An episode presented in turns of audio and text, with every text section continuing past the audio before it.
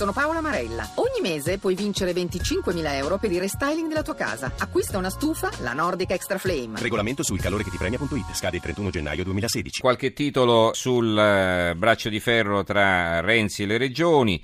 Regioni contro la manovra, rischio aumento tasse. Squinzi, una legge espansiva, mancano sud e ricerca. Questo è il titolo di apertura del Sole 24 Ore. Renzi le convoca, le regioni, naturalmente sulla sanità più soldi, ma non tocchino le imposte, cioè non aumentino le tasse. Quotidiano Nazionale, Giorno della Nazione, Resto del Carlino aprono così: tagli, Renzi sfida le regioni, governatori, con questa manovra meno servizi, a rischio i farmaci salvavita, il premier li convoca e avvisa, troppi sprechi, guai a chi alza le tasse. E va bene, e invece siamo al prossimo argomento. Ci occupiamo della Libia, ma non tanto di quel falso allarme sulla presunta invasione delle acque territoriali libiche da parte di tre navi italiane, accusa poi ritirata dagli stessi libici, ma invece parliamo di un'altra notizia che è stata spesso associata nella titolazione, ma che comunque è stata considerata come una notizia di contorno. In realtà questa è la vera notizia. E saluto Giovanna Ortu, presidente dell'AIRL, l'Associazione Italiana Rimpatriati dalla Libia. Signora Ortu, buonasera. Buonasera Mensurati. Ecco, l'abbiamo chiamata a lei e ai suoi ascoltatori. L'abbiamo chiamata perché è veramente una cosa che fa rabbia, insomma, no? È stato devastato nuovamente il cimitero delle vittime degli italiani a Tripoli, insomma. C'è tra l'altro, vedo qui sul Tempo, abbiamo dimenticato i nostri morti, un commento di Pietro De Leo, nessuna reazione dopo la distruzione del cimitero italiano a Tripoli, nessuna reazione da parte dell'Italia naturalmente. E poi il manifesto, quindi andiamo da una parte all'altra, devastato il cimitero italiano a Tripoli. Per la verità non sono molti i giornali che titolano su questa notizia in prima pagina. Immagino questo dolore che si rinnova, signora Ortu. È un dolore che si rinnova, mi sembra anzi che abbia avuto molto rilievo, mentre non aveva avuto rilievo i 30 anni nei quali, a partire dal nostro esodo, quando fummo cacciati da Gheddafi e privati di tutto, il nostro cimitero restò lì non custodito e soprattutto con le ferite provocate dal fatto che molte tombe erano state aperte per portare via i nostri cari. Chi aveva potuto aveva fatto questo, e non furono mai trovati i soldi, pur in un florido interscambio in quei 30 anni di floridi rapporti, per per conservare la dignità di quel luogo dove noi non potevamo tornare. Certo, la concomitanza con la festa con la ricorrenza dei morti ci ha fatto soffrire ancora di più. Tuttavia ci consoliamo pensando che per noi cattolici il cimitero, il corpo, la tomba è un simbolo, conta la preghiera e la sofferenza e il ricordo.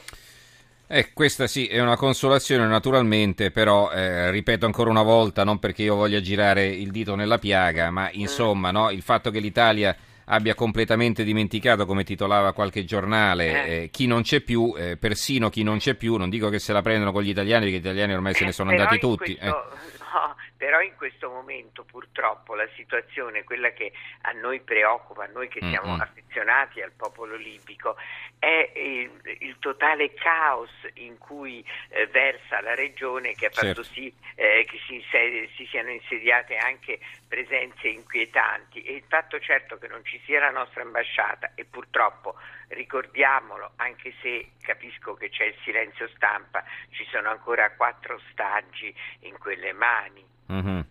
Certamente.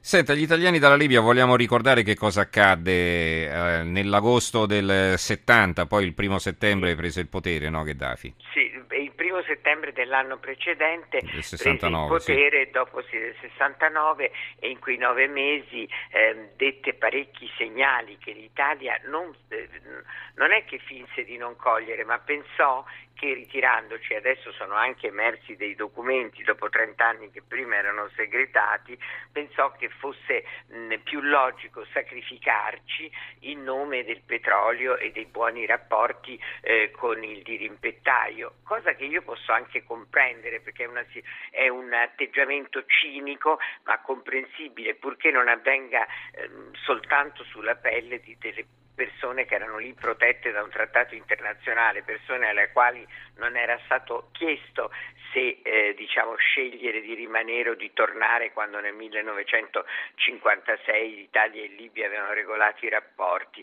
Quindi noi siamo venuti qui senza nulla, perdendo persino le pensioni, ed è stato solo grazie allo sforzo tenace di un manipolo di noi, fra cui purtroppo io, come lei ben sa, dottor Mensurati, da oltre 30 anni ci siamo occupati ed siamo riusciti a recuperare le briciole, le pensioni con molto ritardo, quando la gente era già morti, certo. e poche leggi di indennizzo che sono ancora in pagamento dopo 45 anni. Pensa un po' che vergogna. Come io amo ricordare un divano a tre posti al posto di un decoroso appartamento di 150 metri quadri. In che senso?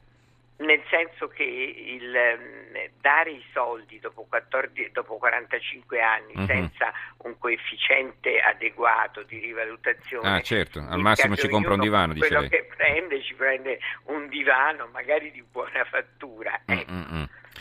Allora, abbiamo una telefonata. Paolo da Roma, buonasera. Buonasera, buonanotte, grazie. Allora, il cimitero, qui ci sente dire che noi abbiamo dato fastidio insieme agli inglesi, ai francesi, ai tedeschi, a tutti gli arabi che stanno intorno.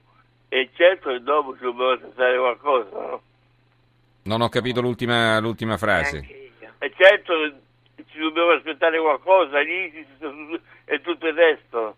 Ma va bene, ma noi qui parliamo di italiani che sono stati cacciati nel 1970, Paolo, quindi non è che è una questione ma anche noi abbiamo le nostre colpe, si vede. E vabbè, grazie Paolo per il suo intervento. Noi dobbiamo sempre pensare che se ritorniamo ad Adamo ed Eva, certo, poi alla fine anche loro hanno sbagliato, no? A mangiare la mela e così via, però insomma non è che possiamo sempre tornare indietro. Comunque va bene. Signora Ortu, tra l'altro, ecco, quest'altra cosa che volevo chiedere, una volta caduto Gheddafi, insomma, si erano riaperte delle speranze in qualche modo, no? Certo, perché si era parlato di un governo di coalizione.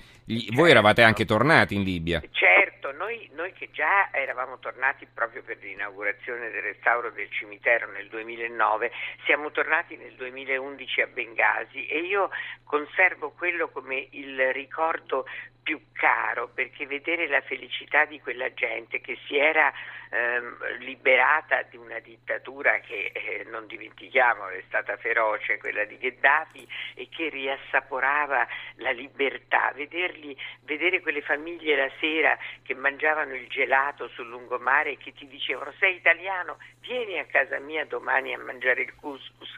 È stata un'esperienza indimenticabile. Purtroppo è durata troppo poco, perché poi sono cominciate le lotte, prima magari fra le diverse etnie, ma questo, come ben si sa, quando c'è questo genere di contrasti lascia spazio anche a chi non fa parte di quel paese, e questo penso che è quello che è accaduto in Libia, e la situazione è irreversibile. Non avrei mai immaginato che le potenze occidentali, che si sono tanto adoperate per cacciare Gheddafi, non avessero in mente un disegno preciso per il dopo, perché l'avvio di un paese a democrazia dopo 40 anni di totale isolamento non è e non può essere così facile.